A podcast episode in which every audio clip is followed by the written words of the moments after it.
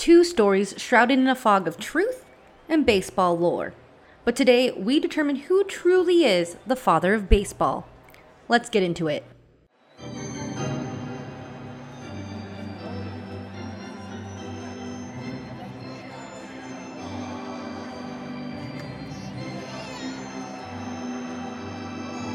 Ladies and gentlemen, you're listening to Pitch by Stitch, a podcast about the history of baseball, stitch by stitch.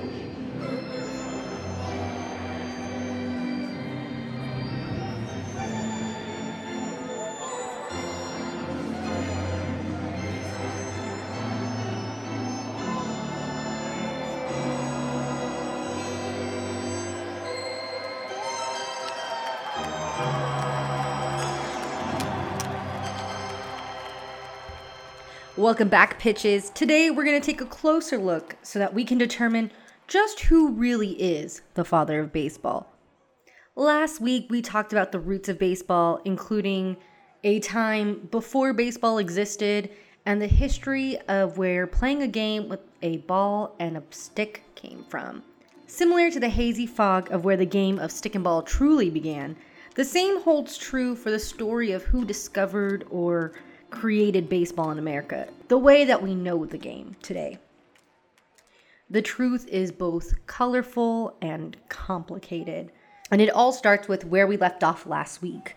I mentioned that one of the earliest references to baseball, spelt as a hyphenated word, appeared in a 1744 English publication titled A Little Pretty Pocketbook.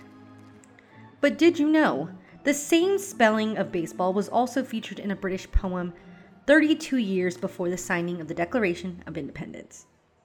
Well, if you didn't, now you do.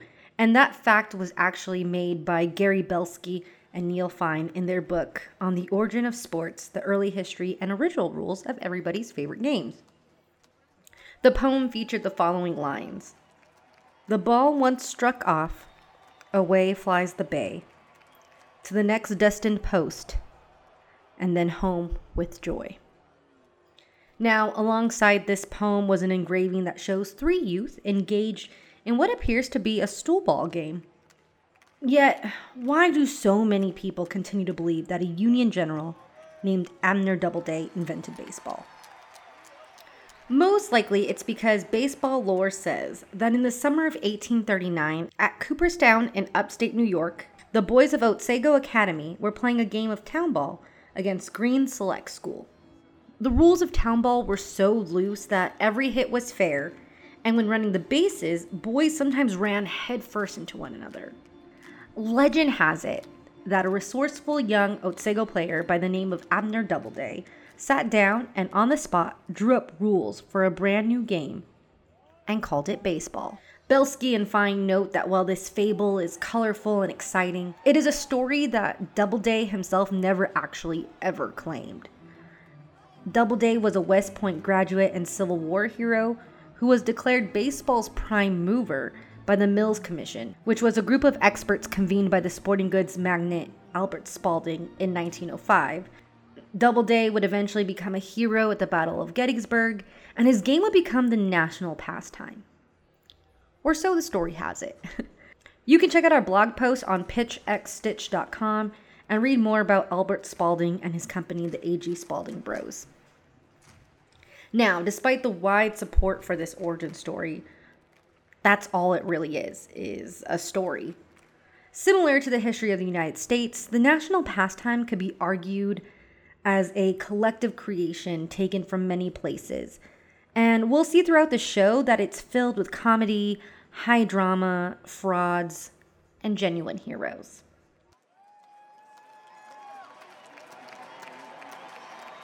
When the game first was played here in America, the unwritten rules in which the games were played by varied from club to club that was created and region to region, which ultimately made playing against one another very difficult.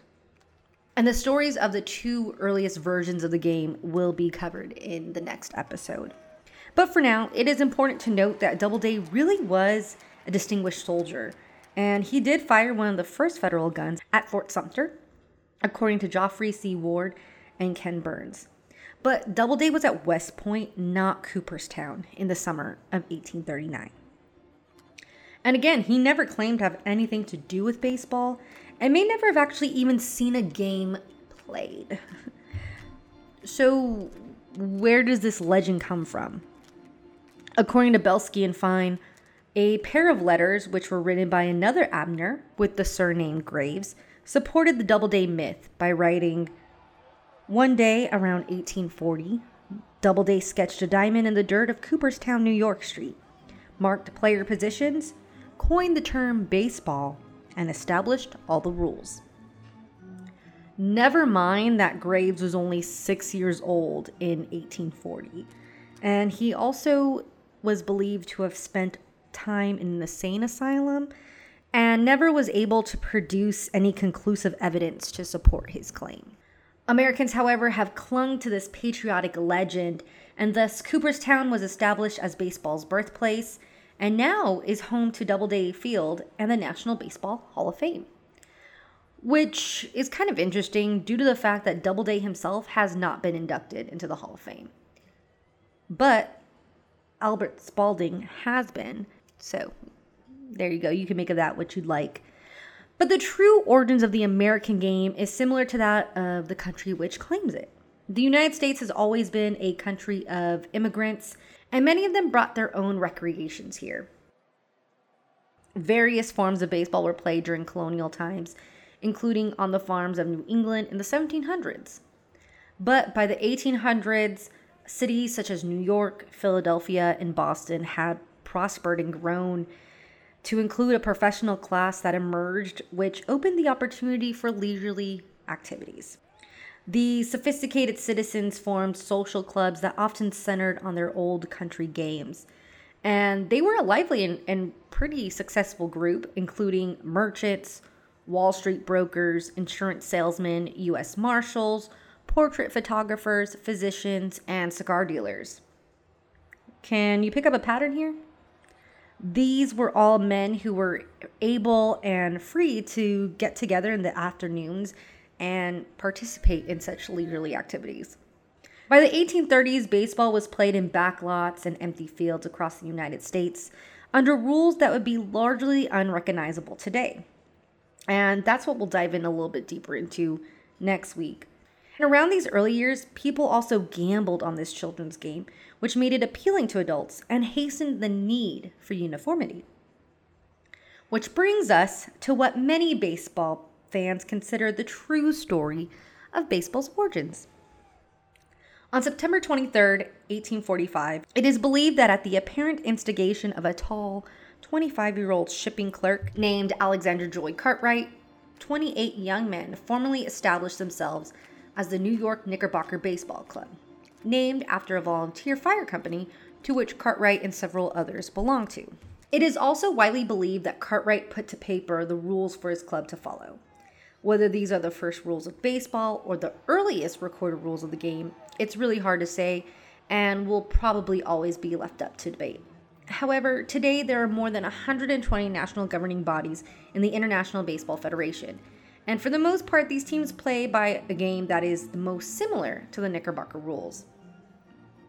You can learn more about the history of the Knickerbocker name, on our website, pitchxstitch.com. You can also find out more details about Spalding and these early rules by following us on Twitter at pitchxstitch or on Instagram at pitch underscore x underscore stitch. Now, most people will agree that the first official game of baseball took place on June 19th, 1846, in Hoboken, New Jersey. The score at the end of that four inning game?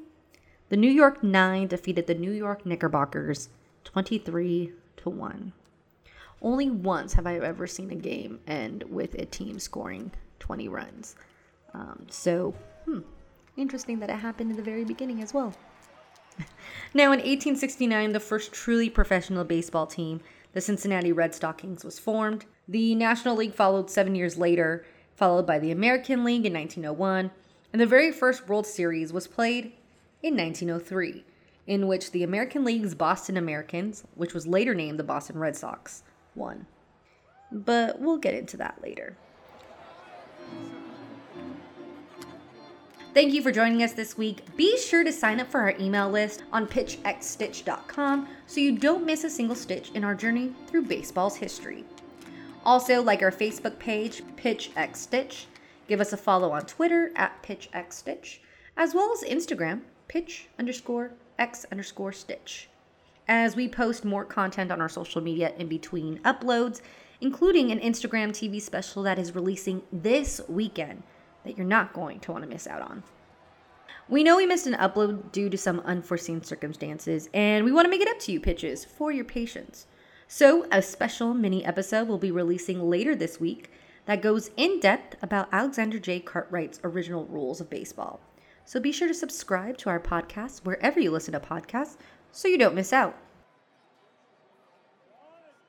The main sources used in today's episode were Baseball, an illustrated history by Geoffrey C. Ward and Ken Burns. Ultimate Book of Sports, the essential collection of rules, stats, and trivia for over 250 sports by Scott McNeely. And The Origins of Sports, the early history and original rules of everybody's favorite games by Gary Belsky and Neil Fine. Pitch by Stitch is a Felice Deportes production. Research, editing, and audio mixing by Felisa Cardenas.